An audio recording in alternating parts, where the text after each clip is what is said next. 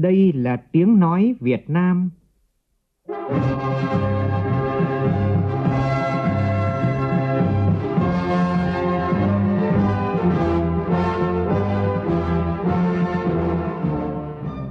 là tiếng nói Việt Nam,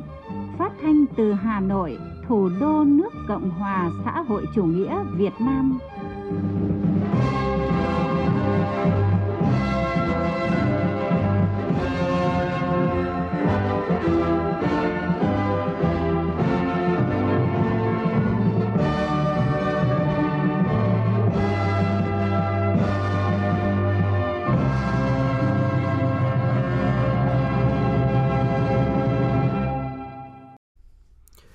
Kính chào quý vị và các bạn. Mời quý vị và các bạn nghe chương trình Thời sự chiều của Đài Tiếng Nói Việt Nam với những nội dung chính sau đây.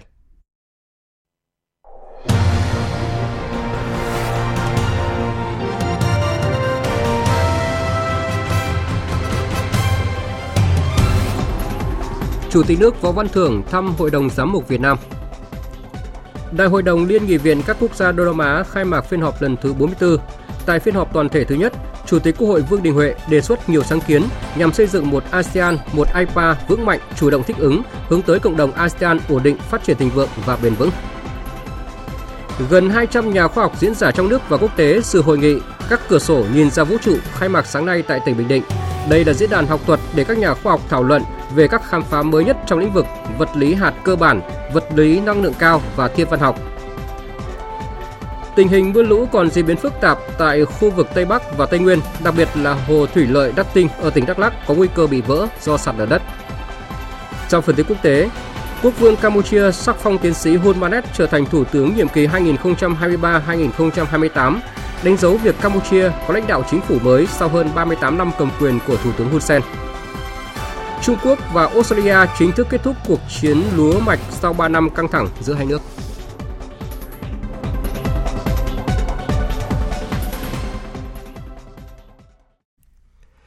Bây giờ là nội dung chi tiết. Sáng nay, Chủ tịch nước Võ Văn Thưởng đã tới thăm Hội đồng Giám mục Việt Nam. Đây là lần đầu tiên Chủ tịch nước Võ Văn Thưởng tới thăm Hội đồng Giám mục Việt Nam trên cương vị Chủ tịch nước. Phóng viên Vũ Dũng đưa tin. Thay mặt lãnh đạo Đảng, Nhà nước, Chủ tịch nước Võ Văn Thưởng trân trọng chúc Tổng Giám mục Nguyễn Năng, các thành viên Hội đồng Giám mục Việt Nam sức khỏe, an lành, thánh đức. Qua các vị chức sắc, gửi đến đồng bào công giáo cả nước sức khỏe, an lành, hạnh phúc, chan hòa tình yêu thương của Chúa của những người anh em. Chủ tịch nước Võ Văn Thưởng khẳng định, trong quá trình phát triển, Đảng, Nhà nước luôn nhất quán thực hiện đường lối chính sách, bảo đảm và tôn trọng tự do tín ngưỡng của đồng bào, trong đó có đồng bào công giáo, luôn cố gắng tạo điều kiện thuận lợi để đồng bào công giáo sống đạo thật tốt, qua đó làm nhiều việc ích đời vì hạnh phúc của nhân dân, vì sự phát triển phồn vinh của đất nước. Thông báo về kết quả chuyến thăm Tòa Thánh Vatican, Chủ tịch nước cho biết Việt Nam và Vatican đã thông qua quy chế hoạt động của đại diện thường trú và văn phòng đại diện thường trú tòa thánh tại Việt Nam. Chủ tịch nước Võ Văn Thưởng bày tỏ ấn tượng với khẩu hiệu hành đạo của Hội đồng Giám mục Việt Nam, hiệp thông phục vụ, cho rằng tinh thần này có nội dung rất sát với chủ trương đường lối của Đảng về đại đoàn kết toàn dân tộc, về tinh thần phục vụ nhân dân. Tại buổi gặp, Tổng Giám mục Du Xê Nguyễn Năng khẳng định, cộng đồng công giáo luôn sống phúc âm, đáp ứng lời kêu gọi của giáo hội giáo hoàng, dấn thân phục vụ cộng đồng xã hội và đất nước. Hội đồng giám mục và cộng đồng công giáo đánh giá cao và trân trọng Đảng, Nhà nước luôn coi tôn giáo là một bộ phận của nhân dân. Với đường hướng đó, Tổng giám mục Du Xê Nguyễn Năng khẳng định, thời gian tới Hội đồng giám mục Việt Nam sẽ tiếp tục con đường đối thoại, hiệp thông, phục vụ. Đó cũng chính là đường lối của phúc âm của giáo hội suốt hàng nghìn năm qua, qua đó đóng góp vào sự phát triển của đất nước.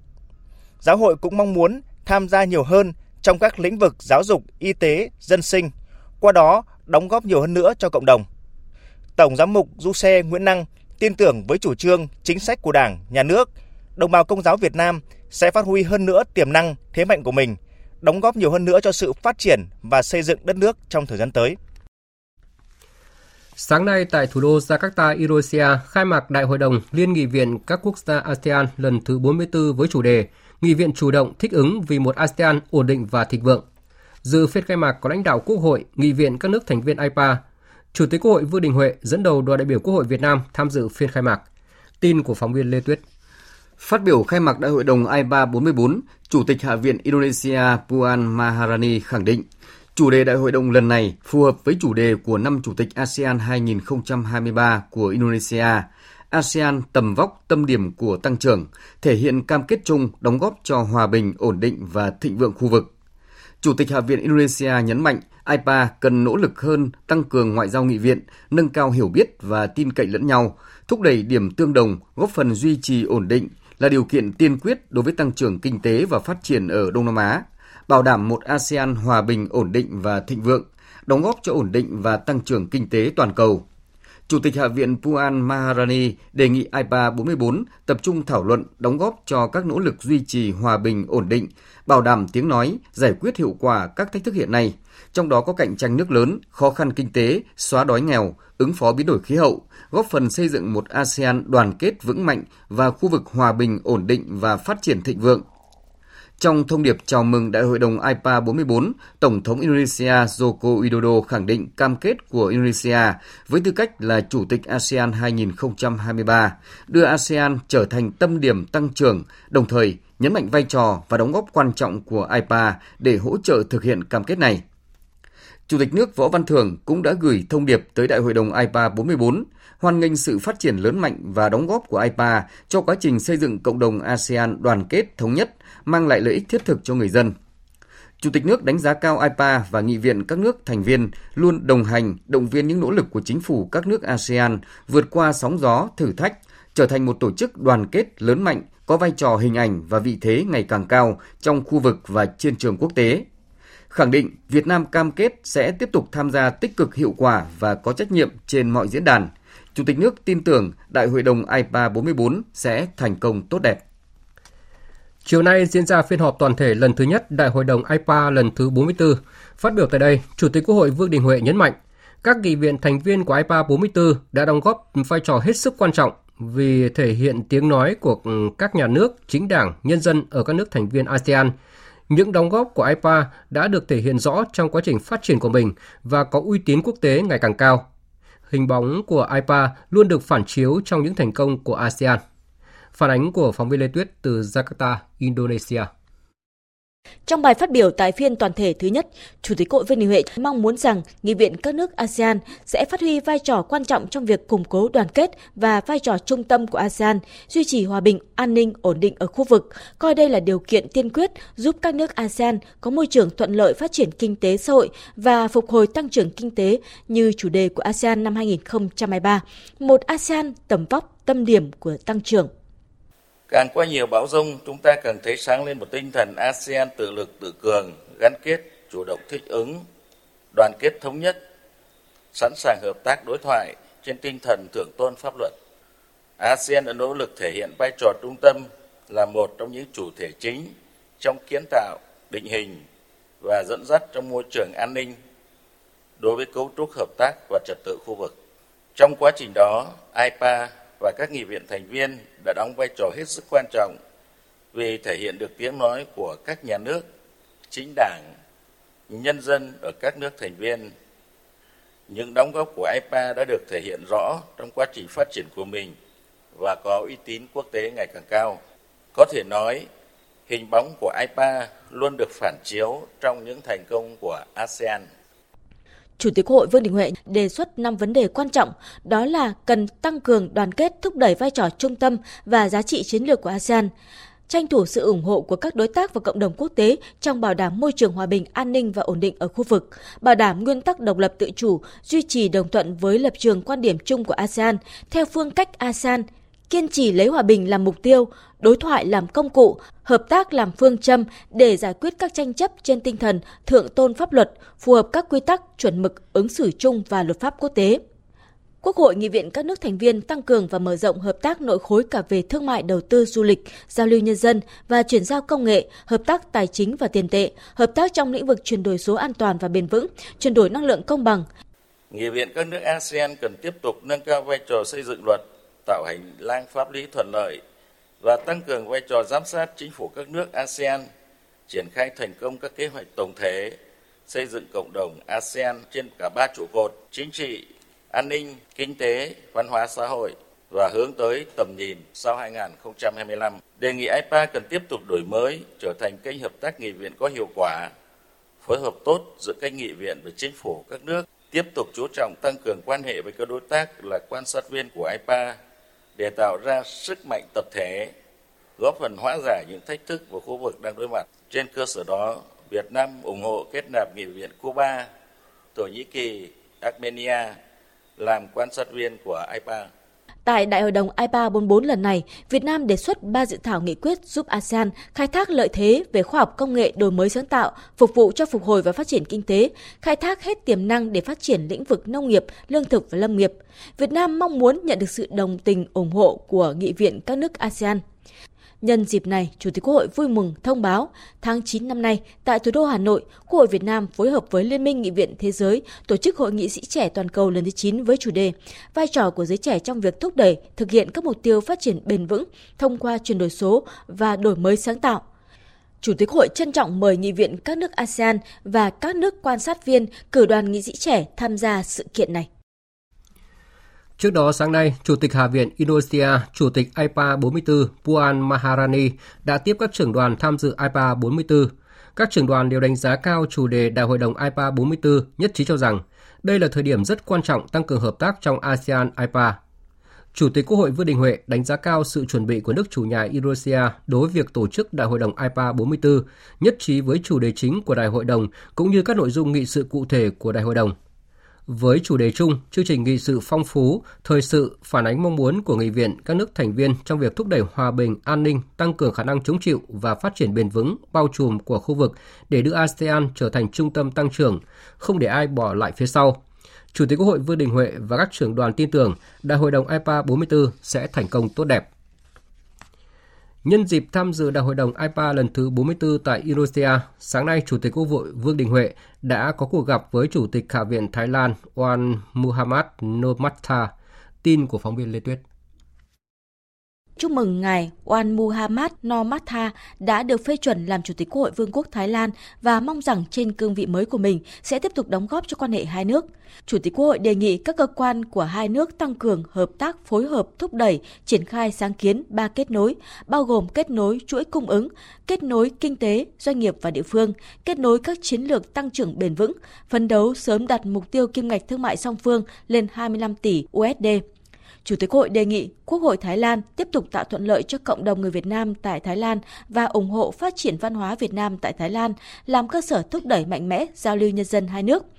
Chủ tịch Hạ viện Wan Muhammad Nomatha đánh giá cao đóng góp của cộng đồng người Việt tại Thái Lan vào xã hội Thái Lan và quan hệ hữu nghị giữa hai nước, khẳng định Quốc hội và chính phủ Thái Lan sẽ tiếp tục tạo điều kiện thuận lợi cho cộng đồng người Việt sinh sống làm việc tại Thái Lan. Chủ tịch Quốc hội Oan Muhammad Nomatha chúc mừng những thành tiệu phát triển kinh tế xã hội của Việt Nam, đánh giá cao đóng góp của cộng đồng người Việt tại Thái Lan và xã hội Thái Lan và quan hệ hữu nghị giữa hai nước, khẳng định Quốc hội và chính phủ Thái Lan sẽ tiếp tục tạo điều kiện thuận lợi cho cộng đồng người Việt sinh sống làm việc tại Thái Lan. Hai bên cũng nhất trí Quốc hội hai nước tăng cường trao đổi đoàn cấp cao và các cấp, tăng cường giao lưu hợp tác giữa các cơ quan chuyên môn của hai quốc hội. Nhân dịp này, Chủ tịch Quốc hội Vương Đình Huệ đã mời Quốc hội Thái Lan cử đoàn tham dự Hội nghị sĩ trẻ toàn cầu lần thứ 9 được tổ chức vào tháng 9 tới tại Hà Nội.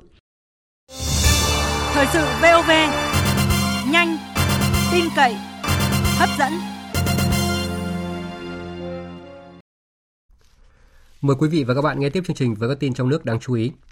Ủy ban Thường vụ Quốc hội vừa ban hành kế hoạch tổ chức hoạt động chất vấn và trả lời chất vấn tại phiên họp thứ 25. Theo đó, Ủy ban Thường vụ Quốc hội quyết định hai nhóm vấn đề chất vấn và người trả lời chất vấn vào ngày 15 tháng 8 tới. Tin của phóng viên Lại Hoa. Nhóm vấn đề thứ nhất thuộc lĩnh vực trách nhiệm của Bộ Tư pháp gồm việc thực hiện chương trình xây dựng luật pháp lệnh, các giải pháp đảm bảo tiến độ, chất lượng và hồ sơ thủ tục các dự án, dự thảo chính phủ trình Quốc hội, giải pháp nâng cao chất lượng hệ thống pháp luật, giải pháp kiểm soát quyền lực, phòng chống tham nhũng tiêu cực trong công tác xây dựng pháp luật thuộc trách nhiệm của chính phủ. Trách nhiệm trả lời chính là Bộ trưởng Bộ Tư pháp, Phó Thủ tướng Chính phủ Trần Lưu Quang, Bộ trưởng các bộ Tài chính, Tài nguyên và Môi trường, Y tế, Công an, Tổng Thanh tra Chính phủ, Bộ trưởng Chủ nhiệm Văn phòng Chính phủ, Tránh án Tòa án Nhân dân tối cao, Viện trưởng Viện Kiểm sát Nhân dân tối cao cùng tham gia trả lời chất vấn, giải trình về những vấn đề có liên quan. Nhóm vấn đề thứ hai thuộc lĩnh vực trách nhiệm của Bộ Nông nghiệp và Phát triển Nông thôn gồm giải pháp tháo gỡ khó khăn cho xuất khẩu nông sản, hoạt động khai thác, bảo vệ và phát triển nguồn lợi thủy sản, giải pháp tháo gỡ thẻ vàng của Ủy ban châu Âu đối với thủy sản, việc chuyển đổi mục đích sử dụng, thu hồi diện tích đất trồng lúa, bảo đảm an ninh lương thực và xuất khẩu gạo. Trách nhiệm trả lời chính là Bộ trưởng Bộ Nông nghiệp và Phát triển Nông thôn, Phó Thủ tướng Chính phủ Trần Lưu Quang, Bộ trưởng các bộ Tài chính, Công thương, Tài nguyên và Môi trường, Khoa học và Công nghệ, Thông tin và Truyền thông, Ngoại giao cùng tham gia trả lời chất vấn, giải trình về những vấn đề có liên quan. Sáng nay tại Trung tâm Quốc tế Khoa học và Giáo dục Liên ngành tỉnh Bình Định khai mạc Hội nghị Khoa học Quốc tế Các cửa sổ nhìn ra vũ trụ. Đây là hội nghị quốc tế chất lượng cao, tạo điều kiện cho sự hợp tác khoa học, truyền cảm hứng cho các hướng nghiên cứu mới trong cộng đồng khoa học thuộc lĩnh vực vật lý hạt và vật lý thiên văn – sự kiện do Trung tâm Quốc tế Khoa học và Giáo dục Liên ngành, Hội Khoa học gặp gỡ Việt Nam, Bộ Khoa học và Công nghệ Việt Nam và Ủy ban dân tỉnh Bình Định tổ chức. Phóng viên Lê Thu đưa tin. Bộ trưởng Bộ Khoa học và Công nghệ Huỳnh Thành Đạt đánh giá cao sự có mặt của các nhà khoa học quốc tế, đặc biệt là các giáo sư đoạt giải Nobel, cho thấy sự tâm huyết và nhiệt tình của các nhà khoa học quốc tế đối với Việt Nam. Tôi hy vọng tại hội nghị này, các nhà khoa học sẽ thảo luận về các vấn đề chuyên môn, nhưng đồng thời cũng thảo luận về vấn đề làm sao để khoa học đóng góp nhiều nhất cho phát triển kinh tế, phát triển xã hội. Tôi mong các nhà khoa học quốc tế cùng với các nhà khoa học của Việt Nam trong nước có thể đưa ra nhiều cái gợi ý cho các ờ, nhà hoạch định chính sách, các nhà quản lý về cách thức, lộ trình và những kinh nghiệm quý báu của các nước phát triển cho Việt Nam về phát triển và phát triển bền vững. Theo giáo sư Trần Thanh Vân, Chủ tịch Hội Gặp gỡ Việt Nam, người sáng lập Trung tâm Quốc tế Khoa học và Giáo dục Liên ngành ICIT, đây là cơ hội đặc biệt vì nó đánh dấu hành trình 30 năm của Hội Khoa học Gặp gỡ Việt Nam trong việc thúc đẩy sự trao đổi khoa học giữa Việt Nam và cộng đồng khoa học quốc tế, 10 năm hoạt động của Trung tâm Quốc tế Khoa học và Giáo dục Liên ngành ICIT. Ngoài vợ chồng giáo sư Trần Thanh Vân, Lê Kim Ngọc, sự kiện còn có sự tham dự của giáo sư Gerardus Hope, chủ nhân giải Nobel vật lý năm 1999, giáo sư Đàm Thanh Sơn cùng gần 200 nhà khoa học, nhà nghiên cứu và học giả trong nước và quốc tế. Chị Trần Thị Thanh Thủy, kỹ sư phần mềm tại Paris, Pháp, một trong những người trưởng thành từ quỹ học bổng Vale của Tổ chức Gặp gỡ Việt Nam cho rằng chính những cái sự kiện như thế này á, thì sẽ nâng tầm cái hình ảnh của Việt Nam mình để cho các nhà khoa học biết đến Việt Nam mình là cũng yêu khoa học và cũng có nhiều nhà khoa học và mang lại cái sự kết nối giữa việc nghiên cứu khoa học của Việt Nam với các nước ngoài để chúng ta có thể phát triển và xây dựng cái nền khoa học nước nhà. Thầy cô rất coi trọng và mong muốn là mang các nhà khoa học đến với Việt Nam, đến với Bình Định để cho sinh viên, học sinh có cơ hội gặp gỡ, tiếp xúc và học hỏi và truyền cảm hứng cho các em ạ. Ông Mai Thanh Thắng, Chủ tịch Liên hiệp các tổ chức hữu nghị tỉnh Bình Định cho rằng, qua các hoạt động khoa học nghiêm túc, sôi động, có hiệu quả mà Bình Định được biết đến rất nhiều trên thế giới. Qua cái hội nghị mà giáo sư Văn đưa về những giáo sư đạt giải Nobel và nhiều những giáo sư đầu ngành về để biết Bình Định và chính cái đó là cả thế giới có thể nói như thế, là qua những cái sự kiện thế này là biết Bình Định nhiều hơn. Và chúng tôi cũng thấy rằng rất là vinh dự và tự hào đã có ờ, hai giáo sư không phải là người Bình Định nhưng mà về Bình Định để cống hiến khoa học cho đất nước. Và trong đó có Bình Định hướng lợi cái này. Dự kiến hội nghị các cửa sổ nhìn ra vũ trụ diễn ra đến ngày 12 tháng 8, bao gồm 31 phiên họp với các phiên toàn thể và các phiên chuyên đề chuyên sâu. Sau đó, đoàn đại biểu đại diện các nhà khoa học sẽ ra Hà Nội diện kiến Chủ tịch nước vào ngày 12 tháng 8 tới cần có kế hoạch phân luồng điều tiết hàng hóa giữa bến cảng cửa ngõ Trần Đề và các bến cảng khác trong khu vực đồng bằng sông Cửu Long và cái mép Thị Vải theo hướng tập trung đầu tư tuyến kết nối toàn vùng về bến cảng quốc tế Trần Đề để thu hút hàng container xuất khẩu, nhập khẩu vùng đồng bằng sông Cửu Long thay vì vận chuyển lên khu vực Thành phố Hồ Chí Minh và cái mép Thị Vải như hiện nay. Đây là ý kiến của nhiều chuyên gia trong nước và quốc tế tại hội thảo quy hoạch phát triển cảng biển Trần Đề do Bộ Giao thông Vận tải phối hợp cùng với Ủy ban dân tỉnh Sóc Trăng tổ chức vào sáng nay. Phóng viên Thạch Hồng, thường trú tại đồng bằng sông Cửu Long, thông tin. Tại hội thảo, nhiều đại biểu đã nêu ý kiến về sự cần thiết trong triển khai xây dựng cảng biển Trần Đề nhằm góp phần tháo gỡ nút thắt trong hoạt động vận tải hàng hóa, xuất nhập khẩu, trọng tâm là giảm dần chi phí logistics của vùng đồng bằng sông Cửu Long, đưa vùng tiệm cận với các vùng kinh tế trong nước và khu vực. Việc đầu tư bến cảng Trần Đề cho tàu biển trọng tải lớn để thực hiện việc xuất nhập khẩu hàng hóa trực tiếp cho toàn vùng đồng bằng sông Cửu Long là hết sức quan trọng. Ông Hồ Quốc Lực, giám đốc công ty cổ phần thực phẩm Sao Ta tỉnh Sóc Trăng cho biết. Nhưng mà cái quan trọng đó là chắc chắn là nó tạo cái độ tin cậy trong giao nhà hàng hóa mình với các đối tác. Nó khiến cho cái quan hệ có thể kinh doanh nó tốt hơn. Thì cái đó góc độ chiều sâu đối với từng doanh nghiệp thôi. Nhưng mà rõ ràng là có cái cản này đó nó tác động tới kinh tế xã hội đó của cả toàn cái đồng bằng sông Cửu Long chứ không phải riêng của doanh nghiệp này. Mà trước mắt thì tôi hưởng lợi thì chắc chắn là tôi tính ra nếu có cản ngay bây giờ đó một năm ở đây có thể là giảm chi phí có 20 tỷ đồng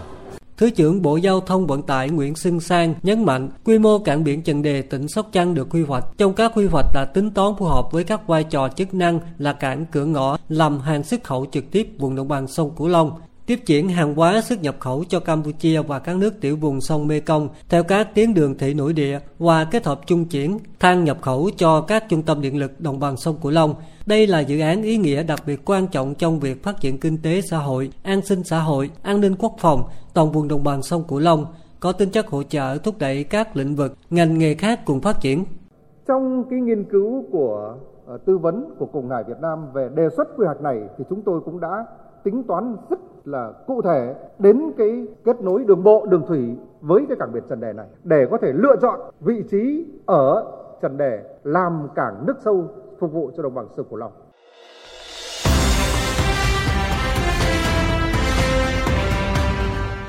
Mạnh giàu từ biển quê hương. Mạnh giàu từ biển quê hương.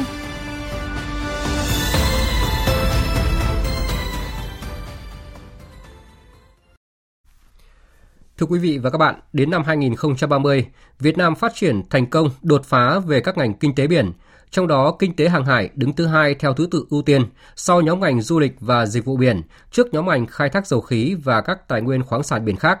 Đây là mục tiêu được đề ra trong nghị quyết 36 của Ban chấp hành Trung ương Đảng khóa 12 về chiến lược phát triển kinh tế biển Việt Nam đến năm 2030, tầm nhìn đến năm 2045. Thực tiễn cho thấy là hệ thống cảng biển và logistics Việt Nam đã và đang góp phần rất quan trọng vào thành tựu phát triển kinh tế của đất nước. Mời quý vị và các bạn cùng nghe phóng sự nhan đề Kinh tế hàng hải đột phá để mạnh giàu từ biển của nhóm phóng viên Đài Tiếng Nói Việt Nam.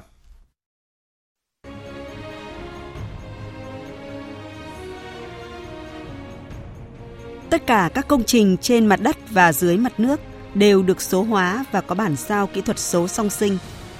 Ngay cả mặt đáy của luồng Vũng Tàu cũng có mô hình số 3D. Đây là phương án cải tiến kỹ thuật công nghệ mới nhất của cụm cảng Cái Mép Thị Vải và cũng là lần đầu tiên tại Việt Nam. Theo ông Hoàng Hiệp, Phó Tổng Giám đốc Công ty Cổ phần Tư vấn Thiết kế Cảng Kỹ thuật Biển, nhờ xây dựng bản sao kỹ thuật số song sinh, các tàu mẹ có trọng tải lớn nhất thế giới hiện nay có thể ra vào làm hàng tại cụm cảng này thuận lợi và an toàn. Đồng thời các cảng còn có thể tìm ra phương án vận hành tối ưu, từ đó tiết kiệm được thời gian cũng như là chi phí khai thác.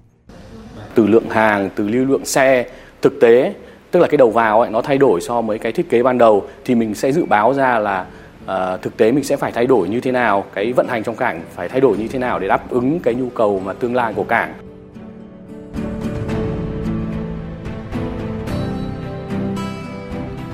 Dù đứng thứ 11 trong bảng xếp hạng 300 cảng container hoạt động hiệu quả nhất trên thế giới với các thiết bị xếp dỡ làm hàng hiện đại, nhưng hiện nay các cảng container tại cái mép thị vải vẫn đang tiếp tục được đầu tư trang thiết bị công nghệ vận hành tiên tiến nhằm rút ngắn thời gian làm hàng, tối ưu chi phí cho các đối tác. Chỉ tính riêng cái mép thị vải, mỗi tuần đã có hơn 20 chuyến tàu kết nối với châu Mỹ và châu Âu. Do đó, hàng hóa Việt Nam đi tới bờ Tây nước Mỹ chỉ mất 18 đến 22 ngày, còn đi sang châu Âu hết khoảng 20 đến 25 ngày, rút ngắn được thời gian đến hơn 10 ngày so với phương án trung chuyển ở các cảng của Singapore hay Hồng Kông như trước đây. Ông Nguyễn Xuân Kỳ, Tổng Giám đốc Cảng Quốc tế Cái Mép, Tổng Thư ký Hiệp hội Cảng Biển Đông Nam Á cho biết. Cái Mép có hai vai. Vai thứ nhất là cảng cửa ngõ cho khu vực ờ, Đông Nam Bộ. Vai thứ hai là cảng trung chuyển quốc tế. Thì hơn 10 năm qua thì ờ, cái map đóng rất tốt cái vai cảng cửa ngõ cho khu vực kinh tế trọng điểm phía Nam. Ờ, bằng chứng là các cái cảng cực sâu hơn 30 chuyến tàu mẹ ghé xuất khẩu tần suất vận chuyển phát triển rất là nhanh ví dụ Việt Nam vào top ờ, 7 quốc gia buôn bán với Mỹ Liên tiếp trong nhiều năm qua, Logistics là ngành kinh tế có mức tăng trưởng nhanh và ổn định, với mức tăng trưởng trung bình từ 14 đến 16%, đóng góp vào GDP khoảng 4 đến 5%. Theo báo cáo về chỉ số Logistics, thị trường mới nổi năm 2022 vừa công bố, Việt Nam đứng thứ 11 trong số 50 quốc gia và đứng thứ tư trong khu vực ASEAN. Theo nghị quyết 36 của Ban chấp hành Trung ương Đảng khóa 12 về chiến lược phát triển kinh tế biển Việt Nam đến năm 2030, tầm nhìn đến năm 2045. Đến năm 2030, phát triển thành công đột phá về các ngành kinh tế biển, trong đó kinh tế hàng hải đứng thứ hai theo thứ tự ưu tiên sau nhóm ngành du lịch và dịch vụ biển. Ông Trần Tuấn Anh, Ủy viên Bộ Chính trị, trưởng Ban Kinh tế Trung ương cho biết. Phải làm sao tiếp tục có những cái tư duy, có cái thống nhất về mặt nhận thức về những yêu cầu đánh giá đảm bảo được cái vai trò của logistics trong việc duy trì các chuỗi cung ứng hàng hóa dịch vụ tạo điều kiện cho các doanh nghiệp của chúng ta không chỉ nâng cao cái chất lượng mà còn mở rộng quy mô và đặc biệt trong quá trình chuyển đổi số và tiếp tục thực hiện theo hướng logistics xanh để đáp ứng chung cái yêu cầu của thế giới.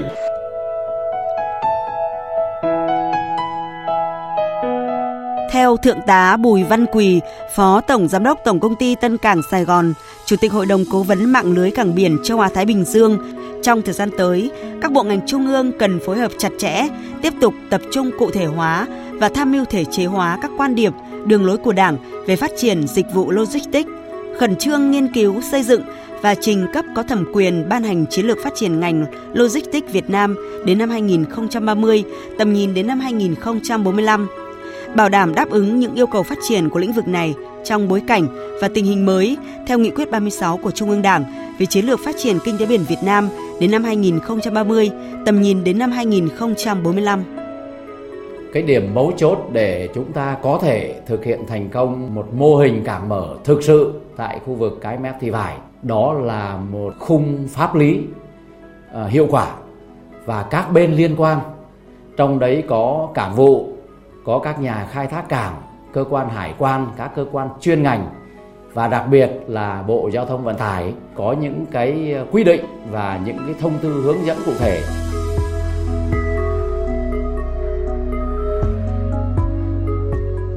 Năm 2023, kinh tế thế giới vẫn đang đối mặt với nhiều khó khăn, bất ổn, suy thoái diễn ra ở nhiều quốc gia, là thị trường xuất khẩu trọng điểm của Việt Nam. Điều này có khả năng ảnh hưởng tiêu cực đến tình hình sản xuất và xuất nhập khẩu, gây ra tác động dây chuyền đến dịch vụ logistics. Nhưng lửa thử vàng, gian nan thử sức, những khúc cua đầy thử thách luôn là thời điểm để các tay đua bứt phá.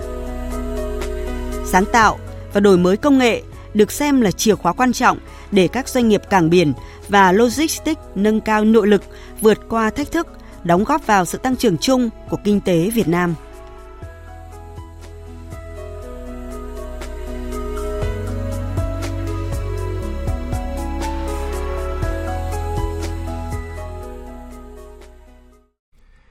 Quý vị và các bạn vừa nghe bài viết Kinh tế hàng hải đột phá để mạnh giàu từ biển. Tiếp tục ừ, chương trình thời chiều nay sẽ là một số tin đáng chú ý diễn ra trong ngày. Hôm nay tại Hà Nội, Phó Thủ tướng Trần Lưu Quang, Chủ tịch Ủy ban Quốc gia ứng phó sự cố và tìm kiếm cứu nạn, chủ trì hội nghị triển khai nhiệm vụ trọng tâm những tháng cuối năm của Ủy ban. Phóng viên Minh Long đưa tin. Qua gần 8 tháng, cả nước ghi nhận 1.753 sự cố thiên tai, làm chết 267 người, mất tích 78 người, bị thương 291 người, chìm cháy hỏng 302 phương tiện, 628 nhà xưởng và 1.760 ha rừng, sập đổ tốc mái hơn 9.000 nhà, hư hỏng 45.000 ha lúa và hoa màu. Nhờ định tại cuộc họp cho thấy, mặc dù công tác tuyên truyền được quan tâm, song nhận thức của một số chính quyền cơ sở, địa phương và người dân còn chủ quan. Thiệt hại do sự cố thiên tai còn lớn, nhất là thiệt hại về tính mạng của người dân khi xảy ra sự cố mưa lũ, lũ quét, sạt lở đất Nêu thực tế sạt lở đất xảy ra ở đèo Bảo Lộc, tỉnh Lâm Đồng, Thứ trưởng Bộ Tài nguyên và Môi trường Lê Công Thành chia sẻ, mưa chỉ là một trong những yếu tố kích hoạt sạt lở đất. Tuy nhiên nếu có phát hiện cảnh báo sớm sẽ giảm thiệt hại do thiên tai gây ra. Mưa thì trên diện rộng hàng chục cây số vuông nhưng mà sạt lở đất thì nó chỉ ở những cái điểm hết sức là cục bộ thôi. Thế cho nên là theo dõi rồi cái phát hiện của nhân dân cũng như là các cái lực lượng ở tại chỗ là hết sức quan trọng. Nó có những cái dấu hiệu mà bà con cũng đã có kinh nghiệm hoặc là các cái lực lượng ở địa phương đã có kinh nghiệm thì chúng ta có thể tránh được cái thiệt hại. Đặc biệt là thiệt hại về người chúng tôi cũng sẽ tiếp tục chỉ đạo các cái cơ quan chuyên môn tích cực tuyên truyền và phổ biến kiến thức thông qua các cái phương tiện thông tin đại chúng nhiều hơn. Trung tướng Nguyễn Trọng Bình, Phó Chủ tịch Thường trực Ủy ban Quốc gia ứng phó sự cố và tìm kiếm cứu nạn cho rằng Dự báo thì ta có hết rồi, nhưng mà dự báo cho chính xác chỗ nào sạt thì lại cực kỳ khó. Thành ra là công tác tuyên truyền, thông tin tuyên truyền và công tác động viên thuyết phục bà con ấy, thực hiện theo các phương án của cảnh báo của ta là nó cũng có khó khăn trong quá trình thực hiện ở tế địa phương. Về lâu về dài ta vẫn phải tập trung vào cái chương trình mà sơ tán làm sao để đưa dân dân ra khu vực an toàn. Cần có cái kiên quyết mà di rời những cái hộ địa thế nó có, có nguy cơ. Thì bên cạnh việc di rời ra thì tôi nghĩ phải có tổng giả soát các cái hộ dân. Kết luận cuộc họp, Phó Thủ tướng Trần Lưu Quang đồng tình với 12 nhiệm vụ trọng tâm của Ủy ban Quốc gia ứng phó sự cố và tìm kiếm cứu nạn đề ra. Phó Thủ tướng nêu rõ, thiên tai từ nay đến cuối năm còn khó lường. Ứng phó thiên tai phải cảnh giác hơn. Các bộ ngành và địa phương phải giả soát lại các nhiệm vụ của mình để bổ sung phù hợp với yêu cầu thực tế trong ứng phó thiên tai. Lưu ý về thông tin cảnh báo sớm là rất quan trọng. Phó Thủ tướng đề nghị rất quan trọng là cái việc dự báo thì chúng tôi mong muốn là cơ quan có trách nhiệm các đồng chí phải kịp thời và chuẩn xác hơn rà soát lại những kịch bản có cần điều chỉnh, bổ sung cái gì cho nó phù hợp với cái tình hình mới. Bởi không thôi có khi cái kịch bản của mình nó cũ à, nó không hiệu quả, nó không đúng với thực tiễn. Chúng ta không kịp thời điều chỉnh, chúng ta triển khai lực lượng nhiều khi nó không tốt, nó không hiệu quả. Đặc biệt là công tác phối hợp giữa các lực lượng, đây vẫn là khâu yếu nhất. Cho nên phối hợp ở đây thì ngay cả trong cái việc chúng ta chuẩn bị và tham gia xử lý những cái sự cố để nó bớt cái tác động. Và cái thứ hai, ngay cả trong việc khắc phục. Tiếp tục cập nhật tình hình thiệt hại do mưa lũ và công tác khắc phục thiệt hại tại các địa phương. Mưa lũ trong những ngày qua tại Đắk Nông đã làm hai người thiệt mạng, gần 200 căn nhà và hơn 650 hecta cây trồng bị ngập lụt. Nhiều công trình hạ tầng như đường giao thông, thủy lợi bị hư hỏng nặng. Hôm nay, dẫn đầu đoàn công tác của Ban chỉ đạo quốc gia về phòng chống thiên tai kiểm tra thực tế tình hình sạt lở trên địa bàn tỉnh Đắk Lắk và Đắk Nông, Thứ trưởng Bộ Nông nghiệp và Phát triển nông thôn Nguyễn Hoàng Hiệp yêu cầu địa phương cần công bố ngay tình trạng khẩn cấp về thiên tai trước nguy cơ vỡ đập hồ thủy lợi Đắk Tình để có các giải pháp ứng phó kịp thời. Phóng viên Công Bắc thường trú tại khu vực Tây Nguyên thông tin. Ông Phạm Tuấn Anh, Giám đốc Sở Nông nghiệp và Phát triển Nông thôn tỉnh Đắk Nông cho biết, với tình hình mưa lũ còn kéo dài sẽ dẫn đến hai mối nguy cơ lớn là ngập lụt và sạt lở. Đặc biệt đáng lo ngại là tại các công trình thủy lợi. Một số công trình điển hình như thủy lợi Đắc Nớ Tinh, xã Quảng Sơn, huyện Đắc Cờ Long đang có nguy cơ vỡ đập, đe dọa tính mạng, tài sản người dân. Tình hình mưa kéo dài trong thời gian qua và sắp tới cũng sẽ có cái lượng mưa tiếp theo. Nguy cơ ảnh hưởng lớn nhất dẫn đến hai cái hiện tượng thiên tai. Một là ngập lụt, hai nữa là sạt lở lở đất và ảnh hưởng trực tiếp đến các công trình thủy lợi. Thì qua kiểm tra đánh giá an toàn đập thì tỉnh Đắk Nông có 15 hồ hư hỏng xuống cấp. Có đặc biệt là tại vị trí hồ thủy lợi Đắk Nà Tiên huyện Đắk Long và cái công trình đập đất ké xã quân Trực do ảnh hưởng cái vết nứt của băng Bukarak. Qua kiểm tra tình hình thực tế mưa lũ cũng như kiểm tra một số điểm sạt lở và công trình thủy lợi đang bị sạt trượt, sụt lún tại Đắk Nông, Thứ trưởng Bộ Nông nghiệp và Phát triển nông thôn Nguyễn Hoàng Hiệp, Phó trưởng ban chỉ đạo quốc gia về phòng chống thiên tai nhận định, tình hình thiên tai tại Đắk Nông đang diễn ra nghiêm trọng, phức tạp. Qua đó, tỉnh cần sớm công bố tình huống khẩn cấp về thiên tai để có những giải pháp ứng xử trong trường hợp khẩn cấp đối với các công trình. Những công trình hư hỏng vì thiên tai như thủy lợi, giao thông có thể bỏ qua một số bước về tư vấn đấu thầu mới có thể xử lý kịp thời để tiếp tục đưa vào sử dụng. Đối với các công trình thủy lợi đang bị hư hỏng, sạt trượt, nứt gãy đất, tỉnh Đắk Nông cần tính đến phương án xấu nhất là vỡ đập sẽ ảnh hưởng như thế nào tới hạ du, qua đó sớm có giải pháp đảm bảo an toàn về tính mạng, tài sản cho người dân. Thứ trưởng Nguyễn Hoàng Hiệp đặc biệt nhấn mạnh đến công trình thủy lợi Đắk Nờ Tinh đang xảy ra hiện tượng sạt trượt, nứt gãy, dung tích thiết kế chỉ 1,2 triệu mét khối, nhưng hiện trong hồ có hơn 2 triệu mét khối, cần phải tính toán phương án vỡ đập để ứng phó ngay trong thời điểm này. Cái yêu cầu tiên quyết trong xử lý các cái tình huống này là đảm bảo an toàn tính mạng tài sản nhân dân trước. Tôi nói ví dụ như hôm nay chúng ta nhìn như cái hồ Đắc Nờ Tinh đến, chúng ta phải di dân toàn bộ thượng hạ lưu rồi. Là tôi đề nghị tỉnh là tính toán lại cái kịch bản vỡ đập. Đương nhiên chúng ta không mong muốn và tôi hy vọng là không xảy ra.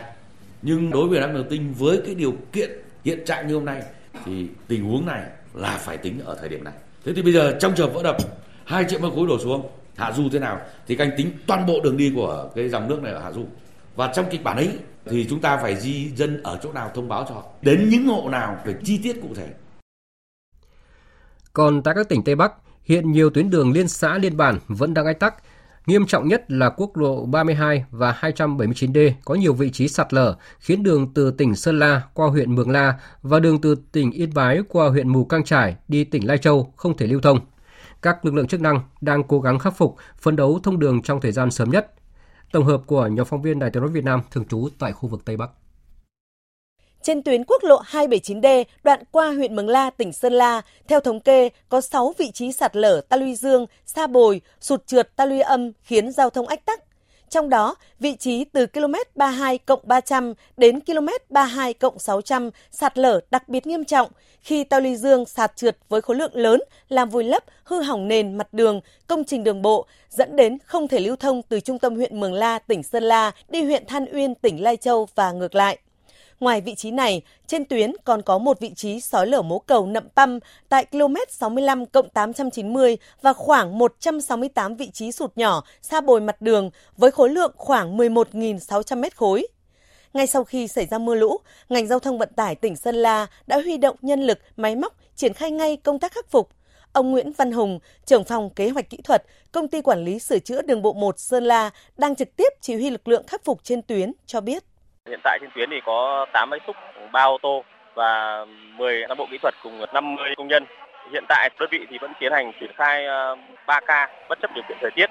Tuy nhiên có những cái khó khăn thứ nhất là thời tiết hiện tại vẫn đang mưa nên nó ảnh hưởng đến tiến độ chung. Bởi vì có những vị trí đã thi công được rồi nhưng mà nó sẽ tiếp tục sạt lở và mình sẽ phải tiếp tục thông đường lần nữa. Cái khó khăn thứ hai là các vị trí là nó nối tiếp nhau nên việc tiếp cận để khắc phục các vị trí tiếp theo ấy thì cái việc huy động thiết bị rất là khó khăn. Mình không huy động được quá nhiều thiết bị vào.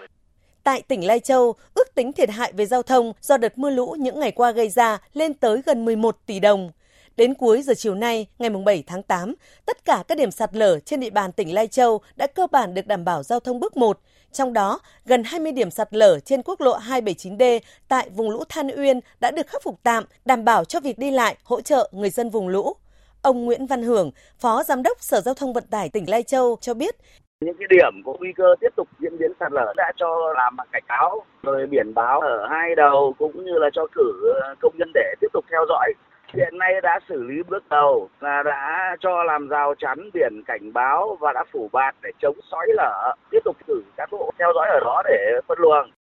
Tỉnh Yên Bái ngoài ưu tiên cho tuyến quốc lộ 32 với hơn 100 điểm sạt lở, trong đó có 3 vị trí mất đường, mỗi vị trí dài khoảng 100 mét, huyện Mù Căng Trải, tâm lũ của tỉnh trong đợt này cũng đã huy động máy móc, dân quân và nhân dân sửa chữa, khôi phục các tuyến đường giao thông liên bản, liên xã như Khao Mang, Lao Trải, Kim Nội để sớm thông đường, phục vụ cho công tác cứu trợ, hỗ trợ, khắc phục các thiệt hại khác. Trước dự báo, đoạn tuyến từ km 324 cộng 400 đến km 329 trên quốc lộ 32 thuộc địa phận xã Hồ 4, huyện Mù Căng Trải sẽ bị ách tắc trong nhiều ngày. Sở Giao thông Vận tải tỉnh Yên Bái đã có thông báo phân luồng từ xa. Ông Nông Việt Yên, bí thư huyện ủy Mù Căng Trải, tỉnh Yên Bái cho biết, hiện ba tổ công tác của huyện đang tiếp tục chia thành các hướng để tiếp cận hiện trường các thôn bản ở các xã bị thiệt hại để chỉ đạo, hướng dẫn chính quyền cùng người dân thống kê và khắc phục các thiệt hại. Huyện cũng thành lập thêm một đội tìm kiếm cứu nạn người mất tích bởi trên địa bàn có một người mất tích từ chiều tối qua ngày 6 tháng 8 đến nay vẫn chưa được tìm thấy. Theo dự báo thì đêm nay và ngày mai, khu vực Trung Du và vùng núi Bắc Bộ tiếp tục có mưa vừa mưa to với lượng mưa từ 50 đến 100 mm, có nơi mưa rất to trên 170 mm. Mưa lớn kéo dài nhiều ngày, lượng nước đổ về các hồ thủy điện là gia tăng đáng kể. Hiện Thủy điện Hội Quảng ở sông Nậm Mu, tỉnh Lai Châu đang duy trì mức xả tràn 90 mét khối trên giây để đảm bảo an toàn cho công trình. Mức xả này ít ảnh hưởng phía hạ du. Hồ Thủy điện Lai Châu trên sông Đà cũng bắt đầu xả tràn từ sáng sớm nay với lưu lượng 280 đến 370 mét khối trên giây. Thủy điện Trung Sơn trên sông Mã ở Thanh Hóa vẫn duy trì mở 6 cửa xả với lưu lượng sáng nay giảm xuống 1.000 mét khối trên giây. Các hồ hạ lưu theo dõi điều tiết đề phòng nguy cơ sạt lở đất hai bên bờ sông. Còn các hồ thủy điện khác ở Bắc Bộ, Bắc Trung Bộ, mực nước về hồ vẫn trong mức quy định và an toàn. Các hồ đang tăng cường phát điện để sử dụng nước hiệu quả và hạn chế phải xả lũ. Chuyển sang một thông tin đáng chú ý khác. Hôm nay, Tòa án Nhân dân thành phố Hà Nội đưa ra xét xử vụ án vi phạm các quy định về phòng cháy chữa cháy đối với bị cáo Phạm Duy Hùng, quản lý hoạt động kinh doanh tại quán karaoke ở quận Cầu Giấy. Tin của phóng viên Đài Tiếng nói Việt Nam. Hội đồng xét xử cho rằng trên cơ sở hồ sơ vụ án và diễn biến tại phiên tòa có đủ cơ sở kết luận dù chưa được cấp phép phòng cháy chữa cháy nhưng quán vẫn hoạt động dẫn đến xảy ra cháy. Vào ngày 1 tháng 8 năm 2022, trong quá trình chữa cháy, ba cán bộ chiến sĩ phòng cháy chữa cháy công an quận Cầu Giấy đã hy sinh. Hội đồng xét xử nhận định hành vi của bị cáo gây nguy hiểm đến trật tự an toàn xã hội, dẫn đến sự hy sinh và mất mát cho gia đình ba chiến sĩ nên cần có bản án nghiêm khắc. Do đó, Hội đồng xét xử Tòa án nhân dân thành phố Hà Nội quyết định tuyên Phạm Duy Hùng mức án 10 năm tù về tội vi phạm các quy định về phòng cháy chữa cháy. Ngoài án tù, tòa còn tuyên buộc bị cáo Hùng phải có trách nhiệm bồi thường cho gia đình mỗi bị hại 230 triệu đồng. Đồng thời, bị cáo phải cấp dưỡng cho mẹ liệt sĩ Đặng Anh Quân 2 triệu đồng một tháng và hai con của anh Quân 2 triệu đồng một tháng đến khi các cháu đủ 18 tuổi.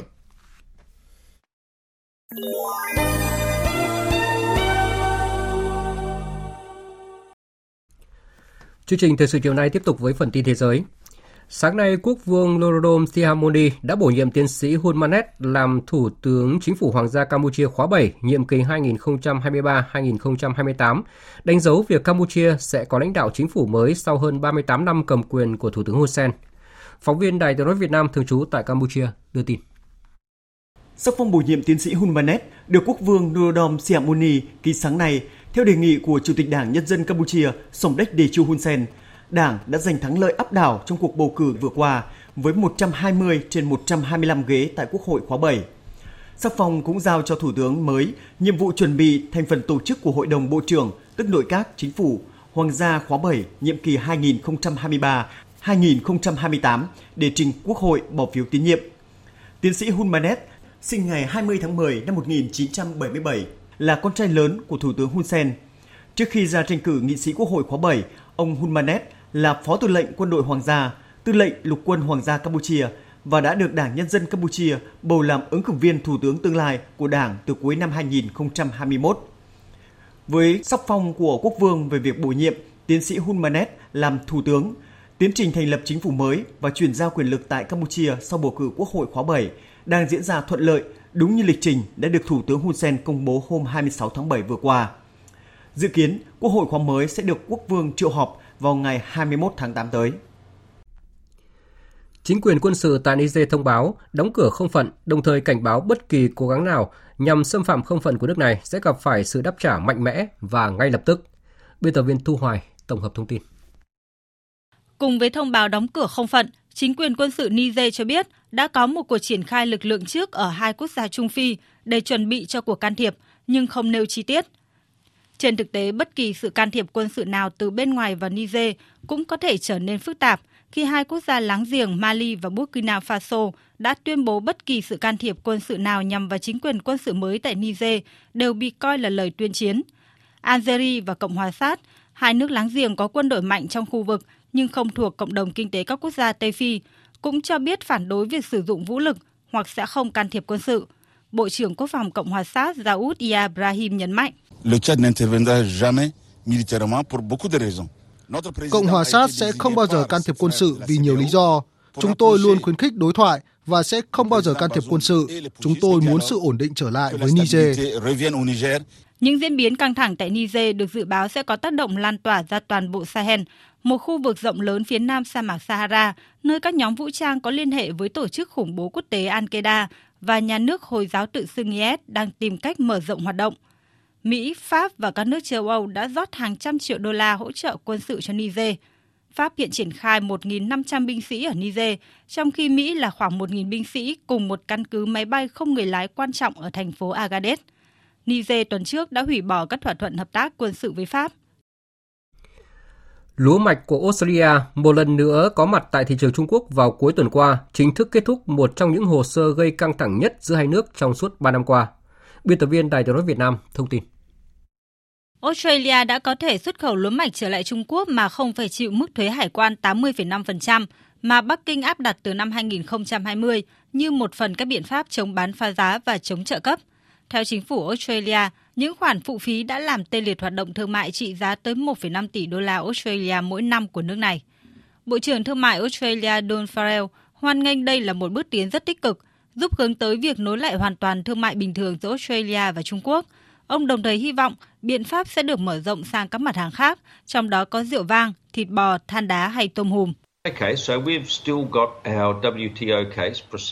Chúng tôi luôn coi việc dỡ bỏ thuế hải quan đối với lúa mạch và việc đình chỉ vụ kiện tại Tổ chức Thương mại Thế giới là một khuôn mẫu để giải quyết vấn đề rượu vang. Vì vậy, tôi nghĩ bây giờ là cơ hội để có thêm một số cuộc đàm phán với chính phủ Trung Quốc. Tôi nghĩ rằng toàn bộ chiến lược của chúng tôi trong suốt quá trình này là giảm leo thang các vấn đề, cố gắng giải quyết các vấn đề thông qua đối thoại thay vì tranh chấp. Với thiện trí của cả hai bên, chúng ta có thể ổn định hoàn toàn mối quan hệ này. Thiệt hại trực tiếp của các công ty châu Âu tại thị trường Nga sau khi Liên bang Nga bắt đầu chiến dịch quân sự đặc biệt ở Ukraine vào tháng 2 năm ngoái đã lên tới ít nhất là 100 tỷ euro. Đó là thông tin được đăng tải trên tờ Thời báo Tài chính nước Anh. Theo báo cáo, các công ty dầu khí chịu tổn thất nặng nề nhất sau khi rời thị trường Nga. Tổng thiệt hại của PP, Shell, Total Energy lên tới 40 tỷ 600 triệu euro. Tuy nhiên, do giá năng lượng toàn cầu tăng cao nên các tập đoàn niêm yết không gặp khó khăn về tài chính. Năm ngoái họ đã báo cáo tổng lợi nhuận kỷ lục là 95 tỷ euro. Đối với các công ty hoạt động trong lĩnh vực công nghiệp, bao gồm cả ngành công nghiệp ô tô, khoản lỗ ở Liên bang Nga lên tới gần 14 tỷ euro, trong khi các tập đoàn tài chính, đặc biệt là các ngân hàng, ghi nhận các khoản xóa sổ và các chi phí khác với số tiền 17 tỷ 500 triệu euro. Trong bối cảnh những tác động của biến đổi khí hậu đang gia tăng, Quỹ Nhi đồng Liên Hợp Quốc hôm nay đã cảnh báo về những hậu quả của nắng nóng đối với trẻ em trên toàn cầu, đặc biệt là trẻ em ở khu vực Nam Á. Theo Quỹ Nhi đồng Liên Hợp Quốc, trẻ em đang trở thành nạn nhân của biến đổi khí hậu.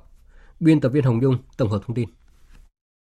Theo ước tính của Quỹ Nhi đồng Liên Hợp Quốc, xét trên toàn cầu, tỷ lệ trẻ em chịu ảnh hưởng của nắng nóng cực cao là 32%. Trong khi đó tại khu vực Nam Á, tỷ lệ này là 76%, tương đương 460 triệu trẻ em dưới 18 tuổi. Điều này đồng nghĩa cứ 4 trẻ em ở Nam Á thì có 3 trẻ đã phải tiếp xúc với nhiệt độ cực cao, tập trung tại các quốc gia như Afghanistan, Bangladesh, Ấn Độ, Maldives và Pakistan. Dữ liệu cũng cho thấy 28% trẻ em trên khắp Nam Á cũng phải hứng chịu nhiều đợt nắng nóng hơn trẻ em ở các khu vực khác, với tỷ lệ trung bình là 4 đến 5 đợt nắng nóng mỗi năm, trong bối cảnh toàn cầu như đang bị nung nóng hiện nay.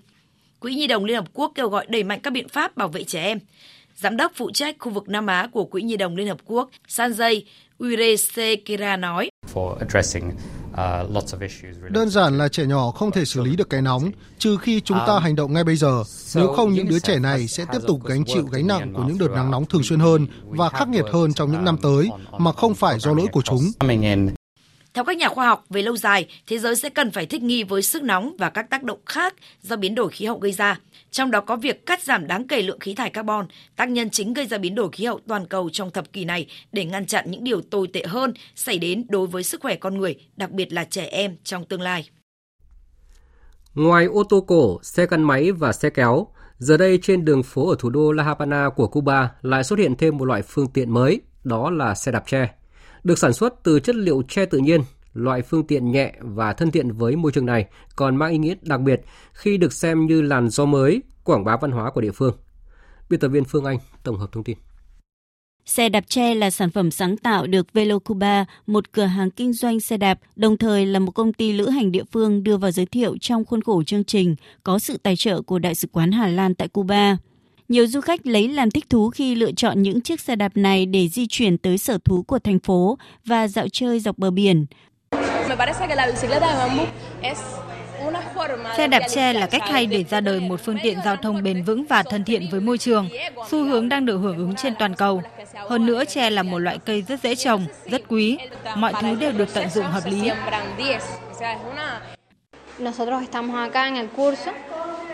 Đối với những người khiếm thính chúng tôi, việc học một kỹ năng mới là rất quan trọng.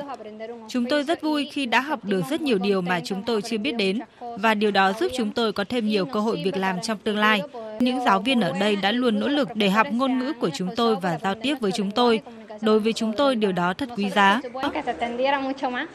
Việc phổ biến loại phương tiện mới là xe đạp tre không chỉ giúp tháo gỡ phần nào vấn đề khan hiếm phương tiện giao thông hiện nay tại Cuba, mà quan trọng hơn, nó là loại phương tiện không gây hại cho môi trường, giúp du khách khám phá quốc đảo Caribe này một cách an toàn và thú vị hơn. Quý vị và các bạn đang nghe chương trình Thời sự chiều của Đài Tiếng nói Việt Nam. Tiếp theo sẽ là những thông tin về thể thao.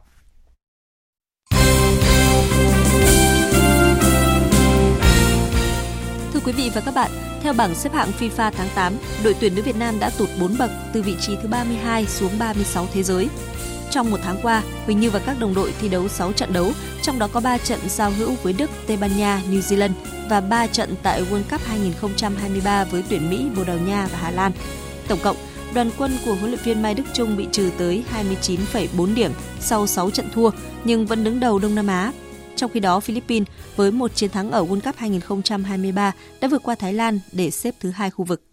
Đội tuyển U23 Việt Nam đang tập luyện tại Hà Nội để chuẩn bị cho giải U23 Đông Nam Á diễn ra trên đất Thái Lan. Trong những ngày qua, do nhiều cầu thủ vướng lịch thi đấu tại các giải chuyên nghiệp quốc gia nên đội tuyển U23 Việt Nam vẫn chưa thể có được lực lượng đầy đủ.